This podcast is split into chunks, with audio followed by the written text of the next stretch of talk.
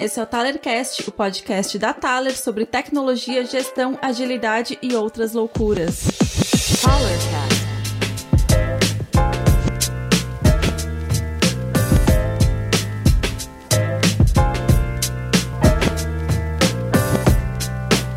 E aí galera, esse é o Talercast. A gente tá aqui em mais um podcast falando sobre desenvolvimento, design, agilidade e muitas outras loucuras.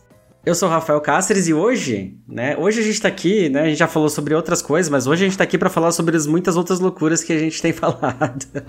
então hoje vai ser um pra quebrar a cabeça do pessoal aí. Eu sou o Rafael Cáceres, sou o CEO da Thaler, cofundador da Thaler, estamos aqui, um curioso também desse mundo de metaversos, NFTs, DAOs, criptos, né? E, e eu tô aqui hoje com o Sebas também. E aí, Sebas?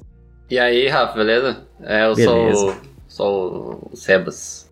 Sou o Sebastian Ferrari, CTO e cofundador da Thaler. E hoje a gente vai falar de coisas bem loucas mesmo, né? A gente vai falar de blockchain. Tantan. De DAOs e de criptomoedas e coisas bem arco-íris e unicórnios descentralizados. Que massa. E hoje a gente tem dois convidados especiais aqui. Uh. Duas pessoas que, poxa, têm sido nossos gurus aí dessa, desse mundo. Pessoal que entende muito do assunto, a gente chamou eles para explicar um pouquinho pra gente o que, que tá rolando, o que, que tá acontecendo. É, pra gente curioso aqui. Então, tamo aí primeiro. Leonardo Ian. E aí, Léo? É isso aí. E aí? Meu nome é Leonardo. Eu, eu, Porra, eu tô lisonjeado, cara. Eu sou guru, nada, bicho. Sou, sou só um curioso metido. Meu nome é Leonardo, eu tenho 30 anos é, e eu, eu entrei nesse mundo aí de, de criptomoedas faz mais ou menos uns 4 anos é, e caí de cabeça já, né? E mergulhei, achei incrível. E eu faço de tudo um pouco no, no metaverso, né? Estudo bastante é, DeFi, DAOs, NFTs, e investimentos e várias loucuras. Massa. E estamos aqui também com o Samuel Olsen. Fala, Samuca. E aí, Samuca? Se apresenta aí pro pessoal. Isso, sou eu mesmo. e aí, pessoal? Beleza? Beleza, beleza. Então, muito prazer aí para todo mundo que tá ouvindo a gente. Meu nome é Samuel Olsen. Já que o Léo falou a idade, vou falar também. Estamos nos 30 junto aí. Jovens, jovens, e, jovens. Jovens, é. né? Pois é. Jovens curiosos, né? Porque eu também já vou te dizer o seguinte, cara, olha, pra guru eu ainda não sirvo, mas a curiosidade aqui é algo em comum. Né? Eu tô desde 2017 dando uma namorada nesse mercado cripto, né? Então, fiz um monte de besteira, como todo mundo sempre faz, né? Comprei, vendi, errado e... Mas aos poucos a gente vai, vai se metendo e a gente vai aprendendo algumas coisas, né? E hoje, né, mais especificamente a partir desse ano, eu realmente mergulhei de cabeça aí, porque enxerguei junto do lá uma grande oportunidade aí, tem muita coisa acontecendo. Né? Então, eu acho que o que a gente vai poder fazer aqui hoje é passar um pouquinho do que a gente tem absorvido por osmose aí nesse mercado, que não é, não é pouca coisa que está acontecendo não, né? Nossa, é muita coisa. Todo é dia tá coisa. surgindo uma coisinha nova nesse mundo aí, metaverso. Nesse metaverso. É, até quando a gente conversou sobre o que gravar, né, a gente acabou chegando em vários temas, né, que a gente gosta bastante. E aí a gente chegou nas DAOs, né, que é algo que acho que convergiu bastante até pela cultura da Thaler, pelo que a gente está tentando estudar, né, na gestão, descentralização, né, eu acho que bateu demais, né. E, e algo que to todos nós gostamos bastante, né. Então a primeira pergunta aqui pro pessoal, o que é uma DAO, né? E aí, galera, quem quer começar com essa explicação?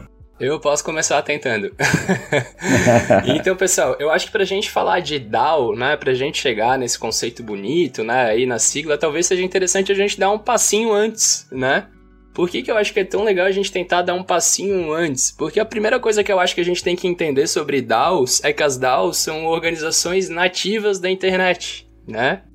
Então, fazendo uma retrospectiva, né? Eu acho que uma forma da, né, de, de nós olharmos para as DAOs hoje e entender esse fenômeno começa do seguinte, né? A internet veio, a internet mudou uma série de, né, digamos assim, que de relações que a gente tem hoje, né? Mudou a forma, eu acho que da gente construir cultura, né? E essa formação cultural que veio com o meio digital, aos poucos foi materializando uma série de coisas, né? Eu acho que um marco importante, antes da gente falar de DAO, é falar sobre a formação dos criptoativos, né? Que também vem como economia nativa da internet, né? Que precisa dessa fluência de informação, essa transparência de informação para que isso tome forma, né? E eu vejo hoje as DAOs justamente como um resultado, né, dessa equaçãozinha, né? Um início de relações ali da informação correndo de forma fluida na internet, formações de ativos como esse que a gente vê hoje no mundo cripto e, consequentemente, organizações humanas para lidar com tudo isso, né?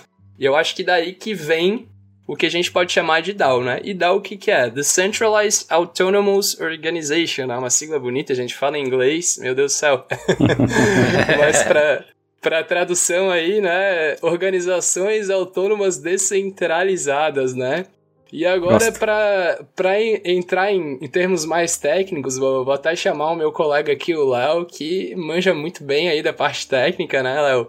Léo, diz aí pra gente, cara, o que que tu entende como dar hoje?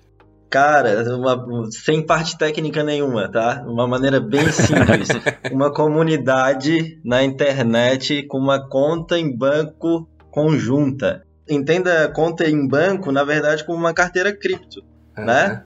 E a diferença é que a, as ações que, que se toma com essa conta conjunta é, não podem ser tomadas individualmente, né? Uma pessoa uh, num cargo, digamos, da, da DAO não pode simplesmente ir lá e, e gastar parte do tesouro uh, porque ela quer. Ela não tem esse poder, ela precisa de outras, uh, ela precisa de um certo consenso. Então, na verdade, de uma maneira muito simples, é, um, é, uma, é uma cooperativa. Só que ela é nativa da internet, então ela tem muito menos barreiras né, de entrada, de saída, de flexibilidade, enfim. E ela tem uh, essa característica de estar em uma blockchain, ou seja, ela é transparente, ela é auditável em tempo real, né? E as decisões também podem ser tomadas, ou deveriam ser tomadas também de forma descentralizada, né? Então, uh, é basicamente isso. Isso é uma DAO. É, assusta, né? Porque é, tem várias possibilidades né, a partir é disso. Só isso? Tá, só mas é uma é, comunidade é. de quê? É, uma comunidade de quê? Ela faz o quê? Qual que é o propósito? Como, se ela, como ela se organiza? Quais as ferramentas que ela usa? Tudo isso é secundário, né? Uh, basicamente é uma comunidade, um propósito e uma conta. Mas isso não é uma coisa nova, né? Tipo, né, auto-organização, é descentralização, ter cooperativas, né? O que que, o que que tá mudando agora com a, com a DAO exatamente? Qual que é a diferença com, por exemplo, uma cooperativa? Qual que seria a diferença com a DAO? A diferença é que uma DAO, ela sempre é global, ela sempre é aberta e ela é construída em código aberto. E aí é que tá o lance. Por quê? Porque tá, é uma comunidade, uma cooperativa. Daí vamos, vamos dizer que tu é parte de uma cooperativa e aí tu começa a não mais concordar com, com as decisões ou atitudes, ou enfim, o que tu vê lá dentro. O, o que tu pode fazer para mudar? É um caminho bem difícil, né? No, no, no, nas cooperativas tradicionais, vamos, vamos dizer assim, né? Numa DAO, tu pode simplesmente forcar o código da parada e começar de novo com outra, com outra atitude e com outro propósito entendeu? E daí tu pode é, simplesmente ir lá na, na, na, comunidade anterior e dizer, ó, isso aqui tá, tá um lixo e eu tô propondo uma coisa melhor. E daí quem concordar contigo vai. Então essa essa abertura, essa, essa possibilidade de, de pessoas entrarem, contribuírem e saírem a hora que quiserem é uma dessas diferenças, né? Importantes. Outra diferença importante, eu acho que é uh, o fato de que tu pode ser pseudônimo em uma DAO. Uhum. Ninguém precisa te conhecer para tu contribuir. Você só precisa de um endereço na carteira e Exatamente. ou seja, você só precisa de uma Exatamente. carteira de cripto e Ethereum uhum. ou, ou, a blockchain é. é. uma carteira de cripto. Tu precisa de uma carteira de cripto e ali a, tua, a reputação do teu trabalho, das, das tuas ações, enfim, a memória do teu da tua contribuição vai estar dentro daquela carteira com, com as transações e os votos que, que tu faz, né? Então, porque os votos são tipo uma transação, no caso. É, então, é, é, isso. Tu pode ser pseudônimo, é aberto e global. E o que eu acho mais importante de todos, talvez, é a auditoria em tempo real. Né? Por exemplo, uma cooperativa de crédito. Tá? Vamos pensar numa cooperativa de crédito. Tem lá qualquer uma dessas. E aí, eles são obrigados a prover uma auditoria externa, óbvio, como qualquer empresa, né? É, ou, ou então uma empresa de capital aberto é obrigada a prover lá uma, uma auditoria. Só que essa auditoria não acontece em tempo real, cara. Essa, essa auditoria acontece uma vez, sei lá, a cada trimestre, não sei, cada duas semanas, não sei bem como é que são as regras. Mas é, é um snapshot de auditoria. Tipo, nesse momento aqui, ó, tava tudo certinho, segundo essa, essa consultoria de, de Por enquanto tá tudo aqui, bem, né? né? Tipo... Agora, por enquanto tá tudo bem. Agora, daqui a duas semanas, a gente vai saber se continua Ah, tudo entendi. bem, entendeu? Uma DAO, uma DAO, é assim, tu audita na hora, em tempo real, observando todas as transações que ela fez, ou todo, E qualquer um, né? Qualquer pessoa, tu não precisa nem ser membro, cara. Tu pode ser, inclusive, um competidor que tá lá auditando o teu competidor, falando: olha o que, que, que o cara tá fazendo aqui ó, com o teu dinheiro, entendeu? Ô, o, bicho, o bicho pegou teu dinheiro e comprou uma figurinha, pô, um JPEG, olha isso daqui. Entendeu? Então isso é. e- É, e pra, pra fazer essas votações, pra fazer tudo isso, eles usam os smart contracts, né? Isso.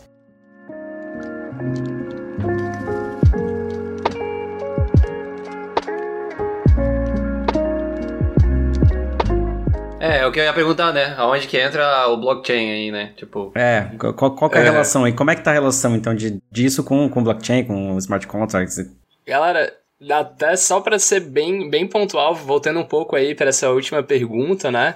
Tem uma forma bem simples da, eu diria que da gente entender diferenças, né, que eu diria que são fundamentais entre DAOs e companhias, né, mais comuns, né? E a gente pode até olhar para cinco elementos, tá? Primeira coisa, uma DAO, ela é ela não é presa, ela tem uma estrutura fluida, solta, né? Ela não é o que a gente chama de top-down, né? Não vem uma série de decisões de cima para baixo, sim bottom-up, né? Vem de baixo para cima. Uma DAO, como a gente estava comentando agora, é transparente. Nem sempre uma companhia convencional ela é transparente a todo tempo. Uma DAO é aberta, diferente de, né, de novo, da grande maioria de companhias convencionais. E um ponto importante, uma DAO é global, sempre, né? Então aí a gente Porque tem tá na cinco internet. Exato. Exato. Então aí tem cinco pontos bastante didáticos, assim, eu acho, né? Pra gente olhar para essas estruturas e começar a entender um pouquinho dessa complexidade toda. Então, só queria fazer esse Sim. adendo aí pra ajudar. Não, eu acho muito legal também essa. é, tem, tem alguns lugares que falam, né? Tipo, o fim do, do CEO, né? Eu, eu até falo isso, porque eu sempre falava isso pra galera, assim: meu trabalho vai acabar com o meu trabalho, né? E acho que DAO é um caminho pra isso. Exato. Boa, Rafa. Exato. E isso é muito por causa por- muito por causa da gente procurar a descentralização, né? A gente como organização na Thaler, a gente procura a descentralização o tempo todo, né? Porque o Rafa, né, veio falando bastante sobre filas, né, e tudo mais, né? E geralmente quando você centraliza as coisas, geralmente você tem filas de decisões que ficam todas acumuladas ali em uma pessoa ou algumas pessoas, né? E isso é, limita bastante, né? Limita muito a organização. é, exato. E. Sim. Mas, e, e, assim, voltando ali ao ponto, né? Ok, a gente tem uma organização descentralizada, blockchain, né? É, e aí, o que, que se faz com isso, né? Pra que, que serve, né? É, hoje, por exemplo, você tem exchanges, né? É, você tem DeFi's, né? Você tem... Que são várias coisas novas que estão surgindo, né? É, ou seja, exchanges descentralizadas, você tem instituições financeiras descentralizadas, né? Você tem... É, você tem empresas hoje que estão surgindo na própria, no, no próprio metaverso para vender aplicações descentralizadas também, né? É, e isso Para outras empresas descentralizadas. é, exato, é uma empresa descentralizada que faz aplicações descentralizadas, já na blockchain, É. né? Sim. É, e acho que é, o, a DAO tem, um- tem um caso de uso muito bom também, que é, por exemplo, caridade, né? É, tipo, por exemplo, em vez de...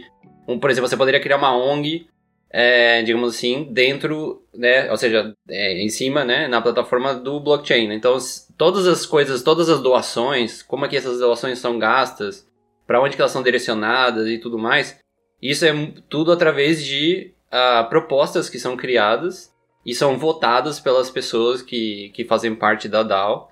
E a partir disso que é distribuída, é, uma vez que se chega num consenso, que justamente acho que essa é uma questão muito importante, né? Tipo, um dos grandes é, uma das grandes qualidades né, ou, ou, necessidades de, da blockchain funcionar é o consenso, né? É, então, uhum. é meio que você começa a herdar toda essa descentralização, todos esses mecanismos de descentralização já inerentes automaticamente na hora que você começa a criar a tua DAO, né? É, e acho isso até um, um grande desafio né? para muitas empresas, né? tipo, trocar a cabeça, né? Falar, putz, isso aqui tem uma cara de ser anarquia, sei lá, alguma coisa assim, né? Tipo, isso não é pra mim, né? É, por exemplo. Verdade. Como é que vocês acham que esse, esse preconceito, assim, né? Tipo... Não sei se é preconceito, não. é que depende muito da DAO, né? Tipo, é. acho que é, essa, essa é uma coisa, é uma questão é, que acho que vale falar, que cada DAO é diferente, né? Então, é, você Sim. pode ter uma DAO que é uma zona, que tudo, ninguém entende direito o que, está rolando e tal, Sim. e o dinheiro de repente é votado para fazer uma parada que muitas pessoas não queriam, mas outras pessoas têm muito poder, né? Porque acontece isso, né? Tem pessoas que têm muito poder dentro da DAO, uhum. porque vão acumulando, tipo, credibilidade, né, dentro da DAO. É, e aí elas começam a ter mais peso na hora de votar. Isso é bem comum de acontecer nas DAOs. Só que é, eu vejo que as, tem várias do, novas DAOs, né? Porque cada DAO ela tem um contrato, né? E esse contrato ele pode ser diferente, dependendo, ou seja, são tipo políticas, digamos assim, é, que ficam codificadas, né? Ficam em código, né? Uhum. Dentro da blockchain. Então, cada DAO ela pode ter suas políticas diferentes, né? Ela é uma DAO, mas ela opera diferente. Tipo, ela é descentralizada, mas ela ainda tem regras diferentes, né? Como por exemplo, você para você entrar numa DAO ou para você para distribuir né, as riquezas ou os ganhos, né, enfim. É, todas as regras de como é que essas coisas são feitas são discutidas e evoluídas e mudadas e fica tudo né, público, né? Mas cada DAO ela pode ser totalmente diferente. Então não existe bem uma, para mim, pelo menos na minha opinião, não existe uma tipo, um modelo único de DAO, né? Acho que hoje a gente tá vendo isso, né? Tipo, surgiu a DDAO, que inclusive eu acho que é um bom assunto pra gente trazer. é, certeza. Né? Uhum. E depois começou a surgir várias outras DAOs com vários outros formatos e modelos, né? E tudo mais. Sim, até porque assim, é um, é as DAOs são muito diferentes entre si porque elas também atuam em mercados completamente diferentes às vezes. Exato. Né? Uhum. O, o propósito delas às vezes é totalmente diferente. Tem, pô, tem DAO que foi feita para dar lance em um leilão em um determinado item específico. Uhum. Os caras montaram uma DAO só para ganhar um, um NFT em um leilão. Crowdfunding. Como fosse um crowdfunding, tu vai adquirir alguma coisa, né? Nesse caso, o exemplo que eu estou dando é a Constitution DAO. Os caras fizeram uma vaquinha, literalmente isso, fizeram uma vaquinha para ganhar um leilão do, do, não sei se era da, da Constituição Americana, é, física mesmo, ou uma página, alguma coisa assim, e eles levantaram, sei lá, 40, 50 milhões de dólares, só que não conseguiram ganhar o leilão. E daí ficou a tesouraria lá da DAO cheia de dinheiro, e, e, eles estão decidindo o que fazer ainda com aquilo, porque eles achavam que eu consegui ganhar o, o, leilão. Foi um bilionário lá e ganhou e tomou. Vou comprar tudo em, em macaco. É, borda aí, É, vou comprar tudo em macacos entediados. E daí vão virar, um, um, por exemplo, uma curadoria, né, de, de algum tipo de arte. É um caminho que eles têm. Outro caminho, enfim, é, é, é a comunidade que determina, né? Outras DAOs, por exemplo, é justamente isso. É uma, também uma vaquinha para comprar um monte de NFT valio, considerado valiosos né, pelo mercado e pela comunidade e, e fracionalizar essas coleções para dar acesso para investidores de varejo, né, investidores pequenos, ou então é, usar essas coleções para fazer um museu no metaverso e, e, e, extrair um fluxo de caixa daquilo ali com exibições, né? É, algumas DAOs por exemplo, é um, um clube de, de, jogadores, um clube de, sei lá, de gente rica. é, como também pode ser uma organização comunitária, né? Um, um, um, bairro que resolveu se, se organizar e tentar capitalizar em um mercado global. Sim, com certeza. Tipo, pô, a gente tem um monte de problema aqui que o nosso, o nosso governo não, não resolve para nós e a gente tem toda essa força de, de essa possibilidade de, de colaborar para fazer alguma coisa aqui e a gente precisa de dinheiro, sabe? Em troca, uhum. a gente pode fazer tantas coisas para, sabe? E, e fornecer serviços para a rede, realmente, para outras DAOs, né? Tem DAOs que, que fazem grants, ou seja, DAOs que servem para distribuir dinheiro, tanto para boas causas, né? Doação mesmo, como para como investimentos. Investimentos, é, é, no caso de, de é, jogos Play to Earn, né?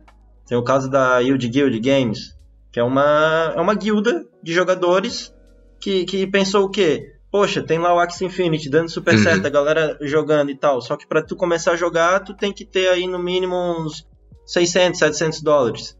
Quem é que tem esse dinheiro num, num, num país ferrado, né? Numa Venezuela, numa, numa Nigéria, uhum. num, sei lá. Brasil? É... Brasil, é, isso que eu falar. Indonésia, Brasil, Brasil, exatamente. Brasil. Indonésia, Brasil. E, e, quem é que tem esse dinheiro? Então a, a guilda compra os ativos e aluga para os jogadores, né? E eles dividem os, os lucros. lucros. Então, como corta um monte de, de, de middleman aí, né? Um monte de intermediário, isso é possível. E isso é possível de se fazer em vários mercados. Por isso que elas são muito diferentes, porque tem propósitos totalmente diferentes. É, juntou quatro cabeças ali, já dá para fazer uma DAO e pensar num propósito. Entendeu?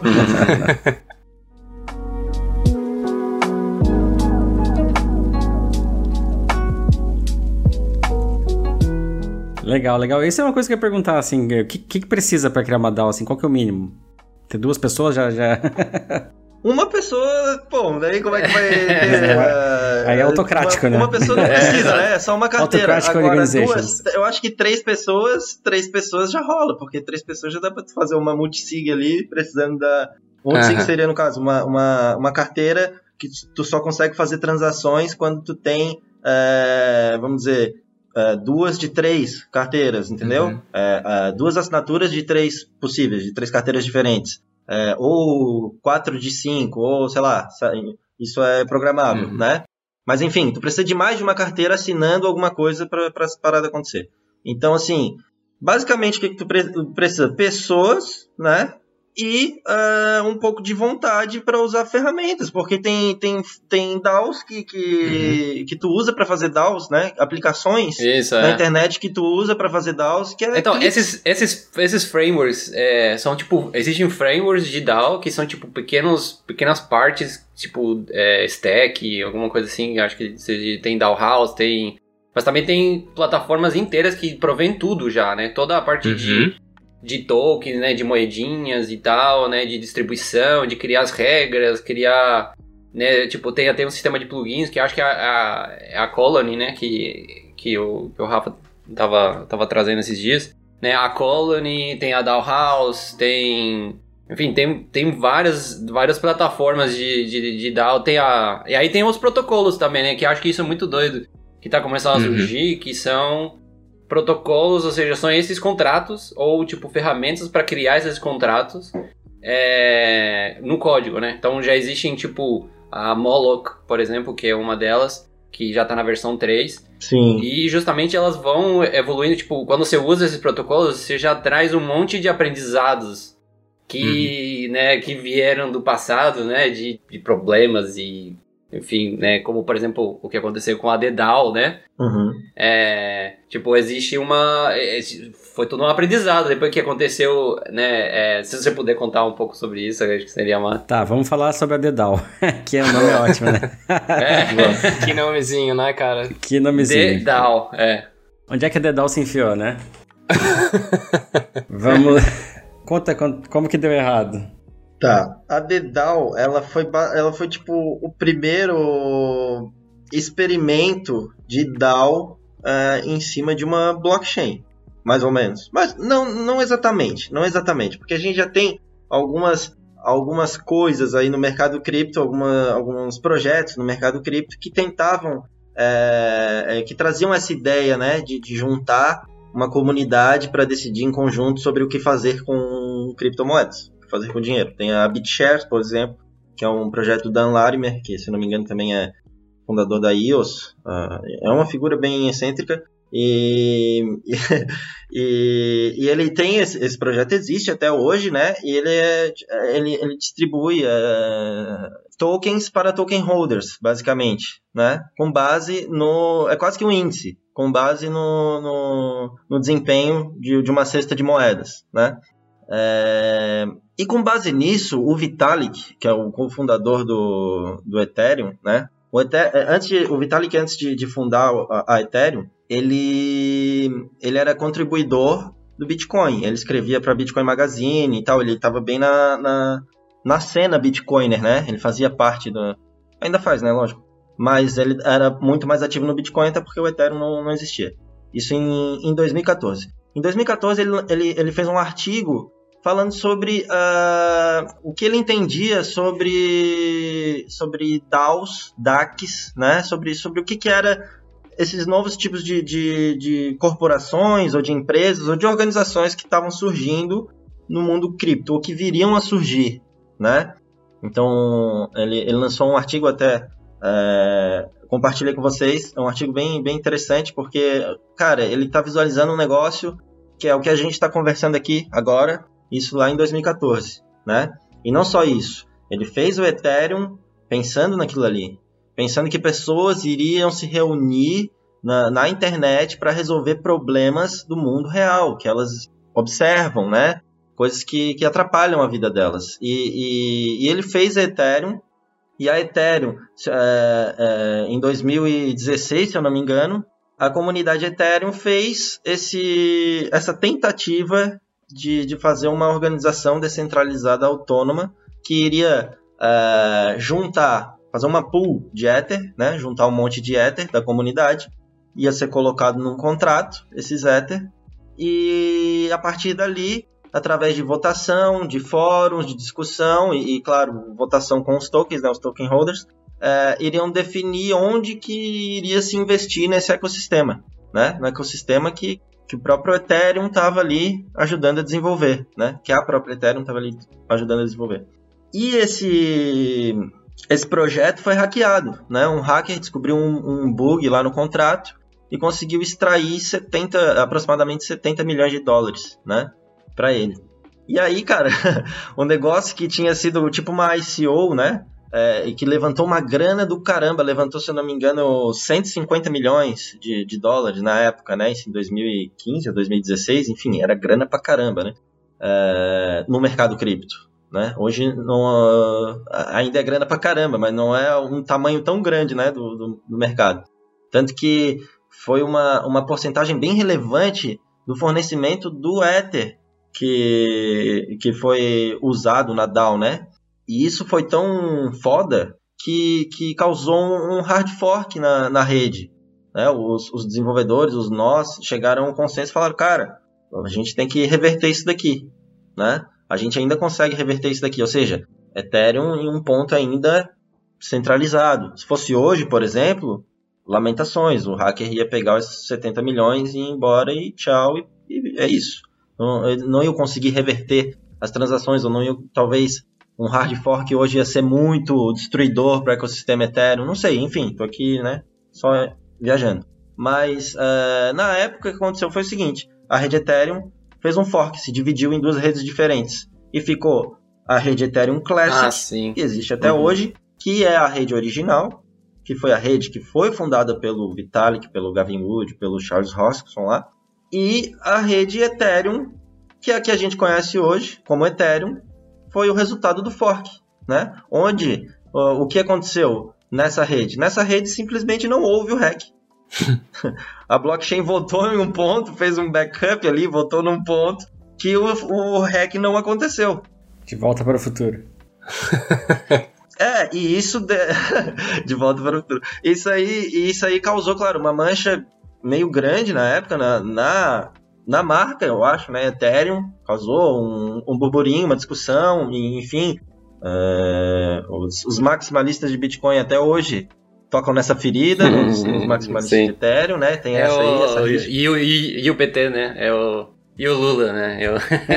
e, e, o Dedal, né? É, tipo... Exatamente, exatamente. Mas e o Dedal? E o fork no, no, no Ethereum Classic? É. E o fork no é, Ethereum Classic? Exato. É e o fork do Ethereum Classic? Ah, legal. Ah, no fim deu tudo certo, então.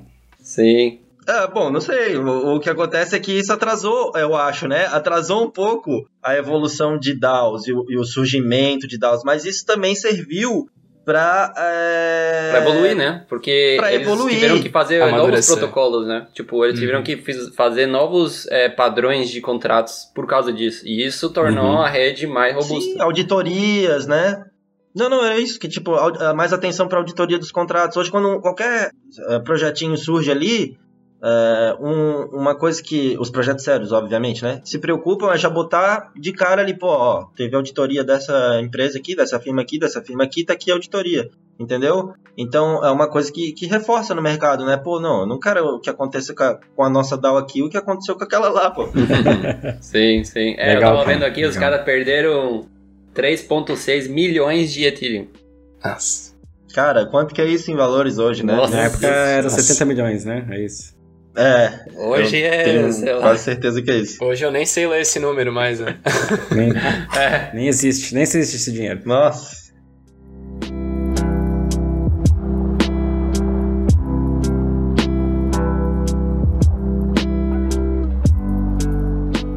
Mas e aí, galera? Outros casos de uso, outros casos de uso aí, o que, que mais que estão que tá se usando hoje?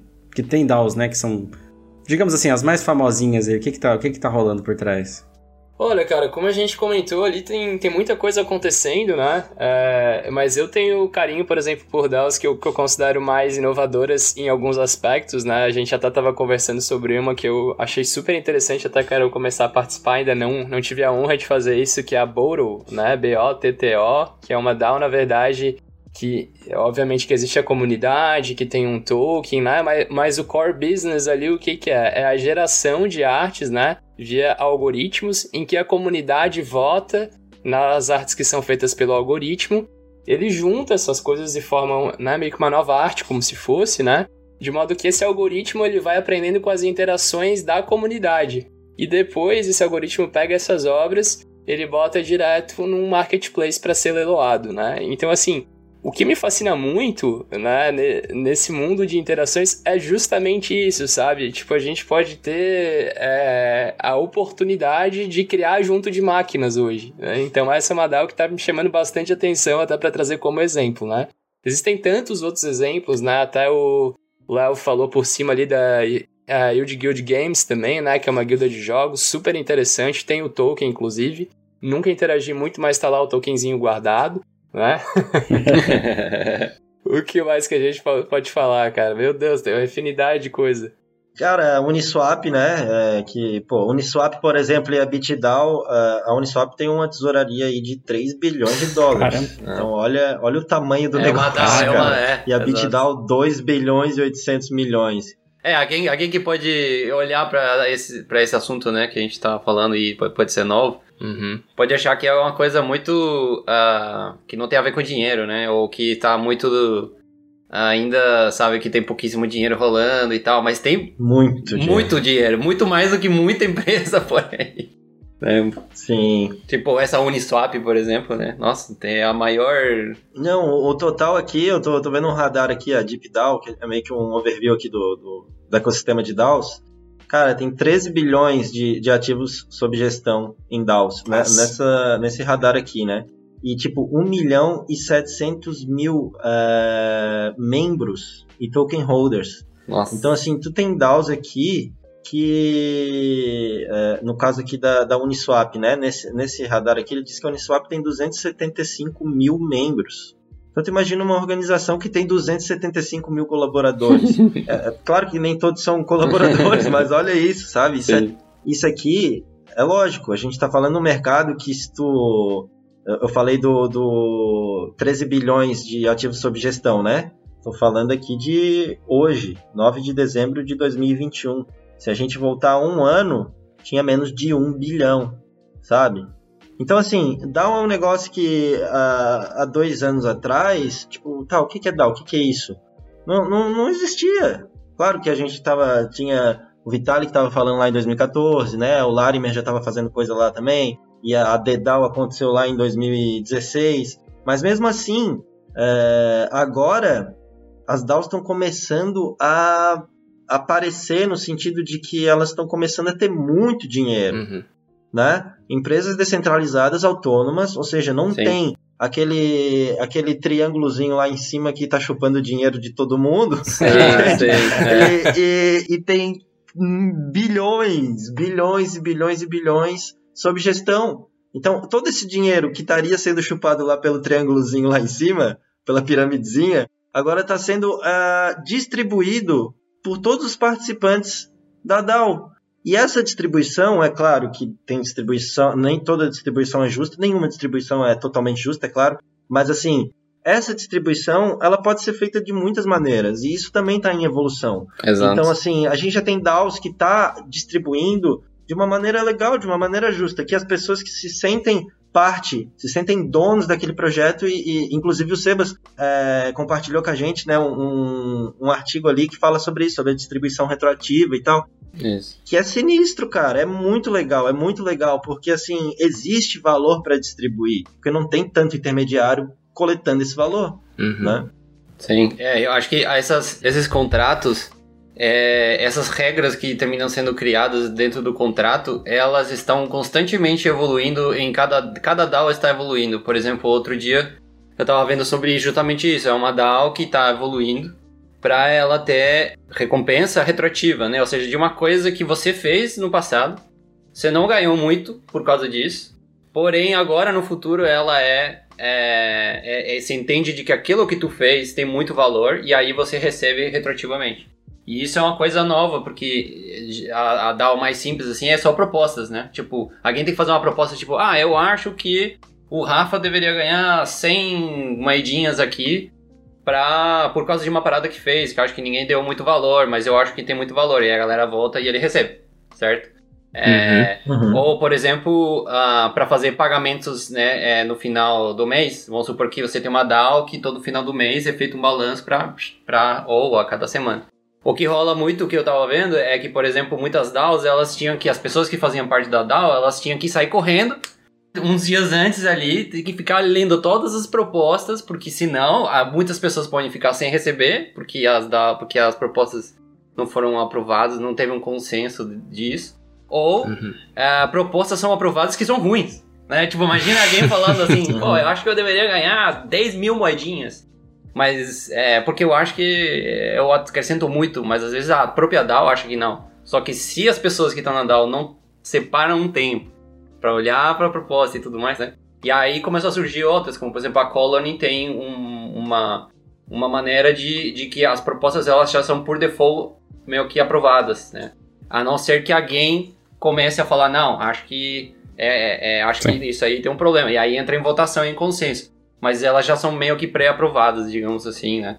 E aí tem vários problemas que estão surgindo, tipo, por exemplo, como não cair numa meritocracia, né? Onde as pessoas que têm mais riqueza dentro da DAO, elas são, tipo, monopólio, né? Elas têm um monopólio, né? Das, das propostas que são aprovadas, né? Então, como é que a gente né, lida com esse tipo de situação onde você tem, sei lá, duas, três pessoas que porque elas retêm muita, é, muitos ganhos, né? É, é, elas têm muito poder né, de, de votação e aí termina sendo muito centralizado no final. Você tem algumas pessoas Uhum. que tem que influenciar para você obter é, algum tipo de mudança, né? Então, é, como, é que, como é que pode melhorar a entrada das pessoas também? Porque imagina você entra no DAO e você não tem nenhum tipo de credibilidade. Como é que tu vai receber? Como é que tu vai poder opinar, tipo, é, de fazer mudanças, fazer propostas que elas vão ser aprovadas? Então, assim, eu tô vendo muitas DAOs que elas estão começando a criar suas próprias heurísticas, suas próprias regras, né, é, na própria DAO. E, e eu acho que isso é é uma coisa muito interessante, porque uma empresa que ela já tem uma, uma governança, digamos assim, já estabelecida, ela pode é, começar a trazer essas, essas regras de governança para código, né? Para alguma coisa que não precise exatamente de uma pessoa olhar para o trabalho de alguma, de, de alguma outra pessoa e falar assim, ah, eu acho que vale tanto. Eu acho que eu acho que o Rafa vale tanto por mês, né? É, e mais tipo, isso tá escrito no código. Se a gente não é, interage com esses, esses contratos e tudo mais, com as propostas e tudo mais, que são regras que a gente pauta, né? E que a gente aceita, entra em consenso. ah, se você não interage, a DAO vai tomar a decisão sozinha, né? Então, é, é- são várias. Acho acho muito engraçado que a gente, né, Rafa, a gente vem lidado bastante com esse tipo de problema, né? De, de como descentralizar decisões, por exemplo, né? Tipo, são coisas assim, né? Como é que a gente descentraliza a, o valor que a gente dá para o trabalho das pessoas dentro da organização, né? Esse tipo de coisa, né? Conectar o subjetivo, né, com, com, né, com, com quantitativo ali, né? Como é que a gente né, liga essas duas coisas, né? Porque às vezes não é só credibilidade de, de joinha, sei lá, que as pessoas dão para você por causa de coisas que você fez. Mas tem coisas subjetivas, né? Às vezes você fica atuando de várias maneiras dentro da DAO e isso muitas vezes é transparente para algumas pessoas.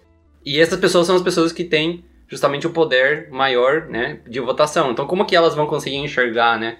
E aí, nossa, tô, é, tô maravilhado com várias DAOs que estão surgindo, que usam, tipo, vários algoritmos e usam é, é, grafos, né, para não ser uma coisa hierárquica, né, ser uma coisa mais mais espalhada mesmo, né? Mais descentralizada mesmo. Fala uns nomes aí, fala uns nomes aí. Cara, a Source Creed é uma que eu tô, que eu tô vendo muito massa, que é uma, é, ela já é uma DAO também, é, e eles estão, estão evoluindo bastante. É de, foi criada por um cara que, um engenheiro, que trabalhava no projeto do TensorFlow, que é uma tecnologia aí de machine learning e tal do Google. E aí ele, é, trabalhando dentro, né, de uma, de uma empresa como o Google, né, ele falou, cara, acho que as coisas poderiam ser melhores, né, do que como são feitas aqui e tal, né? Principalmente nessa questão de, de valorização, né, do trabalho, né, das outras pessoas, das contribuições, né, e tudo mais, né? É, e aí ele pegou o algoritmo que era, né, que, que é o algoritmo que era muito utilizado no começo, né, do Google, que era o PageRank, que é justamente utilizar um, um grafo de credibilidade por causa de referência, né? Por exemplo, então se você tem um, três artigos que referenciam um artigo, esse artigo ganha uma, um peso de três ali, vamos supor, né? Sendo bem, assim, é, resumindo, né? Uhum. Então, esse tipo de coisa começa a estar conectada com, como é um grafo, né? É, o autor uhum. daquele, daquele artigo é, está relacionado com esse artigo que tem uma credibilidade. Né, que tem uma, digamos assim, um valor, né, que, a, que a própria, o próprio grafo deu, né, é o próprio algoritmo deu. Então você é, pode ser que tenha contribuído com o artigo também, então você é um outro autor, então você vai receber também. Então, mas pode ser que, sei lá, esse artigo ali que tem uma que teve um ganho e tal, pode ser que você não tenha ganhado muito naquele momento. Mas mais para frente pode ser que o pessoal comece a ver que aquele artigo que você fez começou a inspirar e começou a ser referenciado por gentes brilhantes que falam: "Nossa, eu peguei esse artigo dessa pessoa e eu criei esse outro outro trabalho e esse trabalho começa esse trabalho que é fruto, né, influenciado por esse artigo, teve muito valor. E aí, é, então, a, a SourceCreed tem dois momentos, é, duas operações. Uma é distribuição, que é simples distribuição de baseada em credibilidade, em, em, quanto que é, quanto que a, a DAO, né, acredita que você tem é, de, de credibilidade sobre o que você faz, de valor do, né, no que você faz e tal, que são os tokens que você vai ganhando que são as pessoas que vão te dando, ações que você vai fazendo, né, e tudo mais. E depois tem o balanceamento, que é a segunda operação. Então o balanceamento é justamente o retroativo. É um, é um momento que em vez de só distribuir pelo, pelo estado atual, né, da tua, da tua reputação, digamos assim, dentro, dentro da DAO, ele tenta balancear coisas que você deveria ter recebido mais. Então, se a DAO mudar as regras no metade do caminho, vamos supor, a gente começa a DAO e aí daqui a três meses a gente muda a regra do nosso contrato lá porque a gente viu que muitas pessoas estavam sendo injustiçadas na distribuição. Quando a gente muda as regras, o próprio algoritmo já é, tem um momento que começa a balancear. Então ele começa a distribuir coisas que deveriam ter sido balanceadas para outras pessoas. Que, como mudou a regra, a gente viu que tinha pessoas que estavam sendo injustiçadas, essas pessoas vão começando a, a receber mais distribuição por causa dessa mudança de maneira retroativa, né? De coisas que fizeram no passado. Né? Então é, é, tem coisas assim surgindo nesse tipo de coisa assim, sabe? É, e aí, enfim, aí tem engenharia de tokens, tem várias coisas no meio aí para fazer esse tipo, esse tipo de coisa acontecendo. Essa é uma delas. Sim, o próprio o próprio distribuição retroativa em forma de airdrop, que por exemplo a, a Uniswap fez, né, de, de uma forma bem inovadora, que foi um negócio muito estranho, assim, né, para quem olha de fora e até para quem já estava no mercado é um negócio um pouco estranho. Os caras pegaram uma fortuna e distribuíram entre pessoas que já tinham usado o protocolo uh, em um certo período, né, um intervalo de tempo, porque eles entenderam que aquelas pessoas ali contribuíram com o protocolo e são elas que devem fazer parte da comunidade e são elas que devem ter poder de voto e fazer parte da DAO. Então, cara, eles distribuíram milhões de dólares, né? Pra...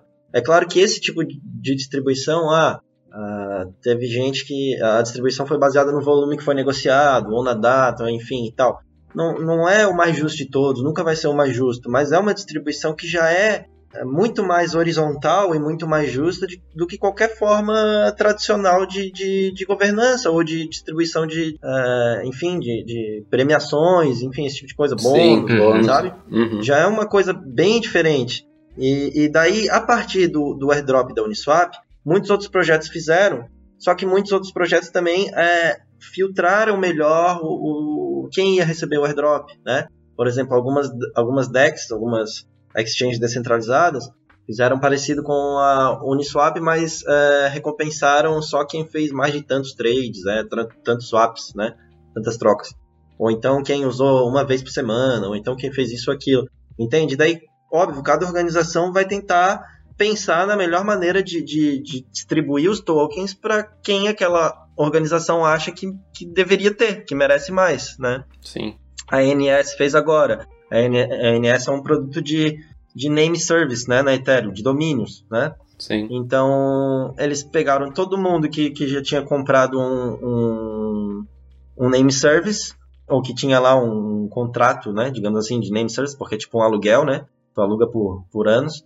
E quem tinha lá ENS recebeu a moeda ENS que eles tinham acabado de lançar né? E também foi assim uma grana do caramba que ele distribuiu para as pessoas, porque tinha aquele NFT, né, que, que é um NFT, mas que serve como domínio uh, na rede Ethereum, como nome na rede Ethereum. É um projeto brilhante, assim, é muito legal, muito bem pensado, serve para muita coisa. Sim, e, e, tem outros também que estão surgindo, outros, do, outros servidores, né, servidores de domínio. Não é, não é bem um servidor de domínio, né? Justamente que essa que é a questão, né? Ela é descentralizada, né? Então não existe um servidor, né? Sim, exato. é uma nuvem, né? Uma nuvem de descentralizada de domínios. Daí tem, por exemplo, Unstoppable Domains, né? Que é, tá na rede Polygon. Tem um Bonfida, eu acho, se eu não me engano, na, na rede Solana. Eu tava vendo ontem, inclusive, que, é, que, é, que tem uma pegada diferente porque é por leilão, sabe? Tu tem que ganhar um leilão para ter o, o, aquele NS, SNS, eu acho. Uhum. Solana Name Service, talvez. O Bonfida. Então, é é isso basicamente assim as formas de distribuição também estão em, em evolução assim como qualquer ferramenta que, que estão sendo desenvolvidas por esse ecossistema é, é ferramenta de, de snapshot para gravar quem, uh, quem possui os tokens para receber para ser distribuído né Sim. ferramenta de votação ferramenta de pô tem DAO que é que quer fazer que está fazendo uh, júri privado sabe para resolver conflitos entre serviços de, de freelancers com DAOs, ou de DAOs para DAOs, ou freelancers para, sei Eu lá, aí, resolver genial. conflito no, no mundo cripto. É incrível, cara, é incrível. É um júri privado onde foi feito um, um tokenomics que, que tem um. que, que, que usa de uma teoria do, dos jogos, né? Que, que, que faz uh, as pessoas terem de votar no, na decisão mais justa, provável, sabe? Então, Aham. assim, o, o tokenomics é desenhado para que as pessoas que eh, votem no justo recebam e as pessoas que votem no injusto eh, sejam penalizadas, percam dinheiro, sabe? E é, e é legal, funciona, sabe? Pelo menos está funcionando. É, achei muito legal porque é isso, assim, na verdade, ele, ele funciona até como um- uma conciliação antes de você ter que levar para algum. para alguma justiça mesmo, né? Tipo, mais Sim. formal, assim. Exatamente. Porque a pessoa tá ali, ó, tá aqui, eu aceitei os termos, é esses aqui, e aí, então, ó, vamos julgar, quem vai julgar, o julgamento descentralizado. Se você não aceitar, beleza, aí você, você vai pra justiça e tal, mas, cara, enquanto tá certo ali, enquanto tá mediado o conflito, Sim. achei sensacional.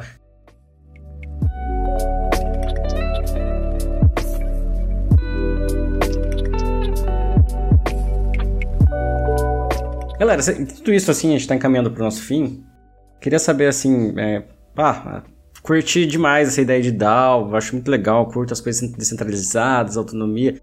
Como é que eu começo a participar? Como é que eu começo a participar? Onde, o, o que, né, qual que é o caminho aí das pedras para começar a fazer parte desse movimento? Olha, eu acho que é se envolver ativamente. É entrar em um Discord, uma comunidade do is- Discord de uma DAO. Isso. Não paga nada pra É. fazer isso, só precisa de uma conta no Discord. Entra lá e vê o que acontece, cara. Vê como é que, como é que eles se organizam, como é que eles se comunicam, porque assim, o Discord é como se fosse Um o, Slack. o escritório É, é, da- daquela startup, sabe? E é, e é perigoso, né? É um, é, um, é um vício cabuloso. Eu já tô numas 10 DAOs, sei lá. Tem várias também. É. Não, bem isso, bem isso. E ajuda, e ajuda a ver o que, que, o que, que eles estão oferecendo lá de bounty, né? Às vezes tu tem uma, uma skill que, que vai ajudar o que, que eles estão precisando. Sim. Uh, eu, por exemplo, eu sou, eu sou tradutor. Eu consigo, às vezes, em alguns projetos desse, oferecer meu serviço de tradução lá. Pô, traduzo em inglês, português aqui, ó, a página de vocês, ou, ou um artigo, ou isso e aquilo. E aquilo vai, vai pra votação, sabe? Aquilo, ó, pô, o Léo traduziu lá isso aqui, ó. Quantos quantos tokens da DAO ele, ele pode receber, ou dólares, quantos dólares ele pode receber por isso. E o que é legal é que assim, a maioria do, desses rewards são em tokens da DAO, ou seja, elas conferem um skin in the game, ou seja, uhum. um relacionamento da pessoa, né, da, do, do, contribuidor para aquela organização, porque ela pode simplesmente tá, receber aquilo, trocar por dólar, sair fora, seguir a vida, ir para outra DAO, enfim, fazer várias coisas ao mesmo tempo, ou ela pode simplesmente guardar aquilo. E se ela guardar aquilo, ela está dizendo que ela acredita naquilo. Uhum. Então ela vai uh, querer contribuir mais ainda para ver aquilo crescer, né? É um, é um, é um commitment, né? Como é que falam?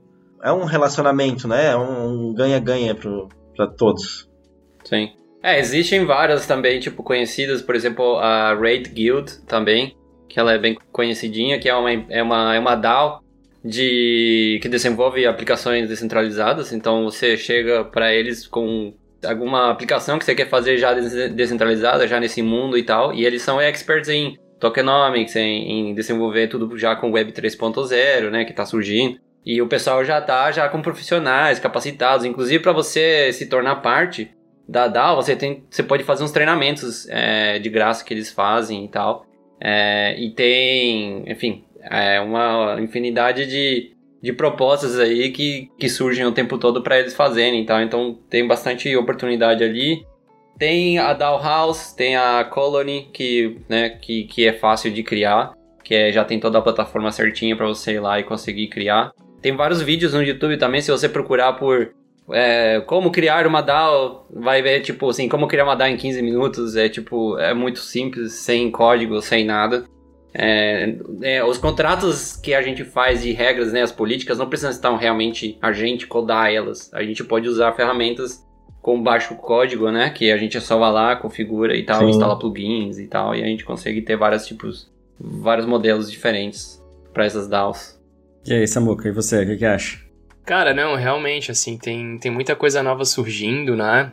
É, eu acho que o segredo é realmente botar a cara a tapa, como a gente fala, a gente precisa ter um pouco de curiosidade, tem, tem que falar com um, falar com o outro, aí conhece o Discord, vai ali, dá uma olhada, conversa com a galera. É, eu acho que, inclusive hoje, né, nesses assuntos todos que, né, que a gente acaba trazendo aí, acho que no mercado cripto de maneira geral, enfim, tem muito disso, né? Essa postura proativa com as coisas, né? Ir lá e errar e, e cara, aprender. Então eu acho que tudo que já foi trazido pelo Sebas e pro Léo aí, cara, é exatamente isso, sabe? É botar a pele em risco, colocar a cara tapa, fuçar, perguntar, trocar ideia. E eu acho que é assim que essas coisas todas acontecem hoje. Massa, massa. É, eu, eu quando comecei a brincar com algumas DAOs, assim, a minha maior dificuldade era, beleza, que, por que, que eu preciso aqui, né? É, sei lá, eu preciso ter uns Ethereums e aí eu vou trocar cada transação que eu faço, assim, essa parte eu acho que, é uhum. que mais pega, né? Porque você entender que não existe um servidor lá que tá rodando a parada e você vai executar, né? Como a maioria das aplicações que a gente conhece, né? Então, é muito diferente, né? Muito diferente. Eu acho que essa, essa mudança de mentalidade que, que pega, acho que a maioria das pessoas, né? Dificulta bastante. Esse entendimento que, cara, coisa tá rolando distribuída, né? Sim, então, exato. É, é, Exato. Essa é a diferença. E agora, agora realmente pro final, pra, pra gente encerrar, assim, é, queria duas coisas. A primeira é futuro. O que, que vocês acham? Qual que é o futuro das DAOs aí? O que, que vocês é, que que estão vendo para os próximos, pros próximos, próximos anos? Cara, eu acho que o futuro é o presente que a gente ainda não enxerga, né? Eu acho que já tem muita coisa acontecendo. E no lance das DAOs, assim, uma das coisas que mais me impressiona é a quebra de paradigma de gestão mesmo, né? Então a gente vê essas estruturas, elas virando uma chave na cabeça das pessoas, né? Eu, eu acho que deu para pegar um pouco aqui no nosso papo aí, em toda a construção, de que realmente, cara, essas hierarquias que a gente conhecia, elas estão caindo por terra em certos mercados, em dadas circunstâncias. Acho que é muito importante salientar isso, né? DAOs são novas formas de organização que não resolvem tudo a todo tempo, né? Tem prós e contras isso. É, mas vários problemas, te... inclusive. o Seba sabe muito bem disso, né? Quando a gente começa a se meter ali nas comunidades, a gente vê que existem problemas também e não são poucos, né?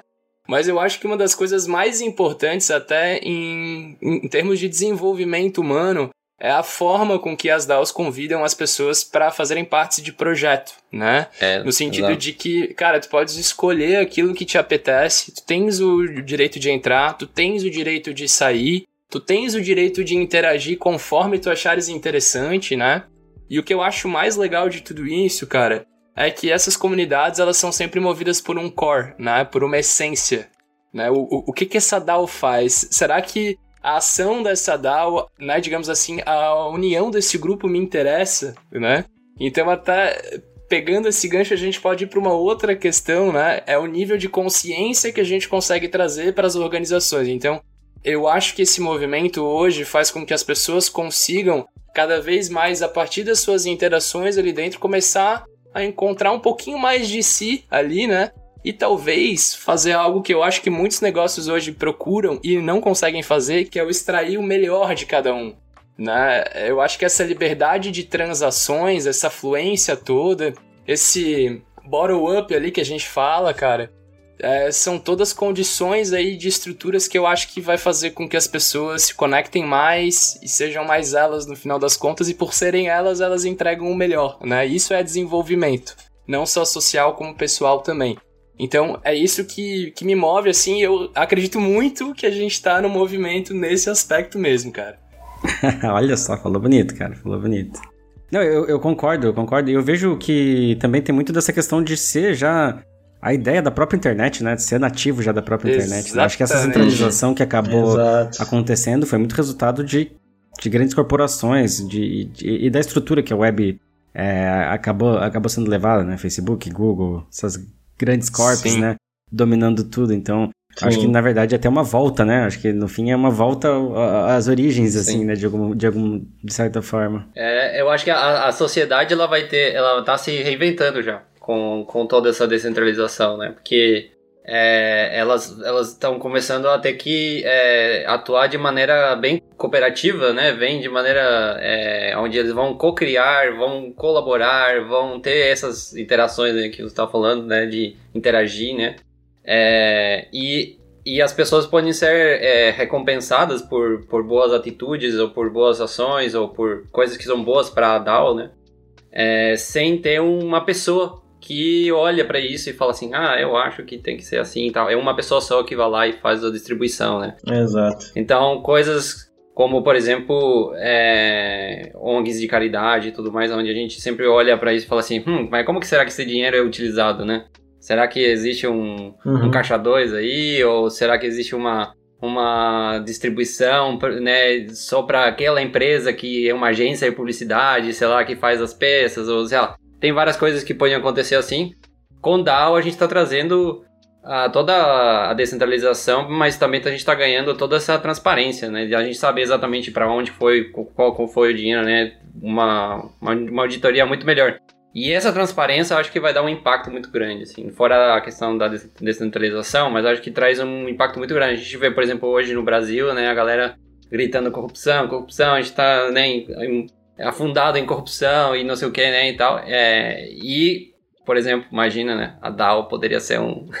a gente poderia estar trabalhando com DAOs onde as coisas estão mais claras e mais, uhum. né, estão em código, né, ou seja, mais claro ali, né, claro, é, é, tem uma questão de acessibilidade ali, né, mas é que acho que aí a oportunidade, sabe, eu acho que o futuro vai ser como a gente deixar mais acessível esse mundo descentralizada, né? Porque parece que só a gente, só as pessoas que entendem de programação e tal, que estão dentro do mundo, né, de, de tecnologia, né? É, parece que é inacessível para algumas pessoas normais, tipo assim, ah, vamos supor, não sei, uma pessoa ali faz é, faz comida à tarde, né? Faz umas marmitas, aí tem uma outra pessoa ali que faz marmita também, aí né, começa a criar uma empresinha e essa empresinha, né, e tal, e você vai ter uma pessoa que vai ter que lidar, que vai ter que pagar, que vai ter que distribuir, que vai ter que cobrar e tudo mais. E tudo isso pode rolar totalmente numa DAO descentralizada, onde é, a pessoa às vezes não precisa nem codar nada, só precisa ir lá criar DAO e, e chamar a galera que quer trabalhar com ele e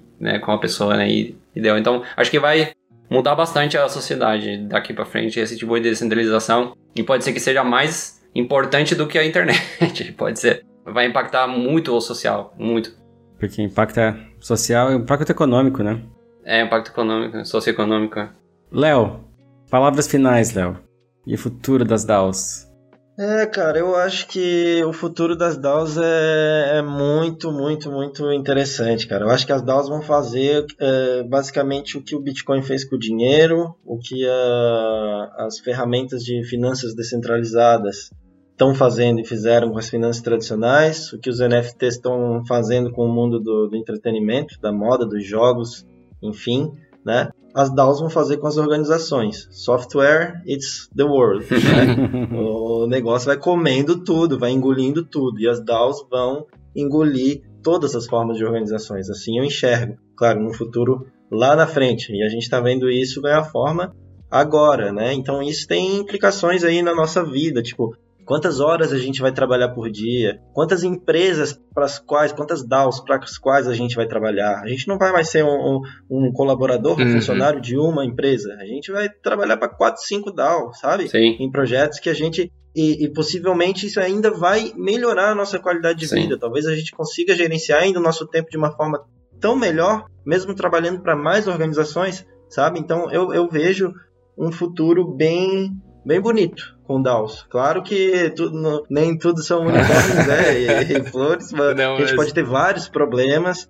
E também é, centralização também de controle ou de poder em algumas DAOs, em alguns dessas organizações, mas eu estou bem confiante. Eu acho que é a próxima onda do mercado cripto, inclusive. O próximo hype, Sim. né? Vai ser DAOs. Massa, também acho. Então tá, pessoal. É... Vamos encerrar por hoje. A gente pode gravar outros aí. Eu acho que Sim. Com certeza vale. Agradecer demais a presença do Léo e do Samuca. Valeu, pessoal. Foi, foi muito legal. Valeu, Samuel. Valeu, Léo. Valeu por estarem participando aí, cara. A gente espera te convidar vocês para outros aí, para falar de outros assuntos, né? A gente tem tanta coisa para falar nesse mundo de blockchain, né? NFTs, DeFi, né? Como é que isso, Web 3.0, por exemplo, que é um assunto bastante interessante pra gente, pra Thaler, por exemplo. É, então, é, acho que a gente vai se ver aí mais. E, aproveitando, eu queria convidar também o pessoal que, que tá escutando esse podcast. Se tiverem dúvidas de coisas que a gente não falou, tipo, por exemplo, como é que a gente. Como é que as DAOs recebem dinheiro, né? Ou como é que o dinheiro é transformado em dinheiro que você pode ir ali na padaria e comprar um pão, né? É, como é que isso rola, né? Então acho que tem muito espaço pra gente falar ainda sobre DAO nesse sentido. Então, se surgirem dúvidas, comentem é, nos, nos comentários abaixo ali. É, toca sininho, não, mentira. é, e, e, se inscrevam aí no podcast, Spotify, tá no SoundCloud, tá no Google Podcasts, tem um monte de lugar aí. É, acessem o blog da Thaler, né, gente? A gente não tem muito conteúdo sobre isso ainda, mas ó, já fica o convite aí pra galera fazer um, um guest post aí com a gente. Pra falar um pouquinho mais desse mundo, que é, é um mundo que a gente tá cada vez gostando mais e cada vez interessando mais. E é um assunto que a gente tem conversado bastante dentro da Thaler também. Então, estamos muito, muito interessados nisso. Acho que vai rolar bastante coisa aí para daqui para frente. Então, pessoal, por hoje é isso. Muito obrigado e falou! Valeu!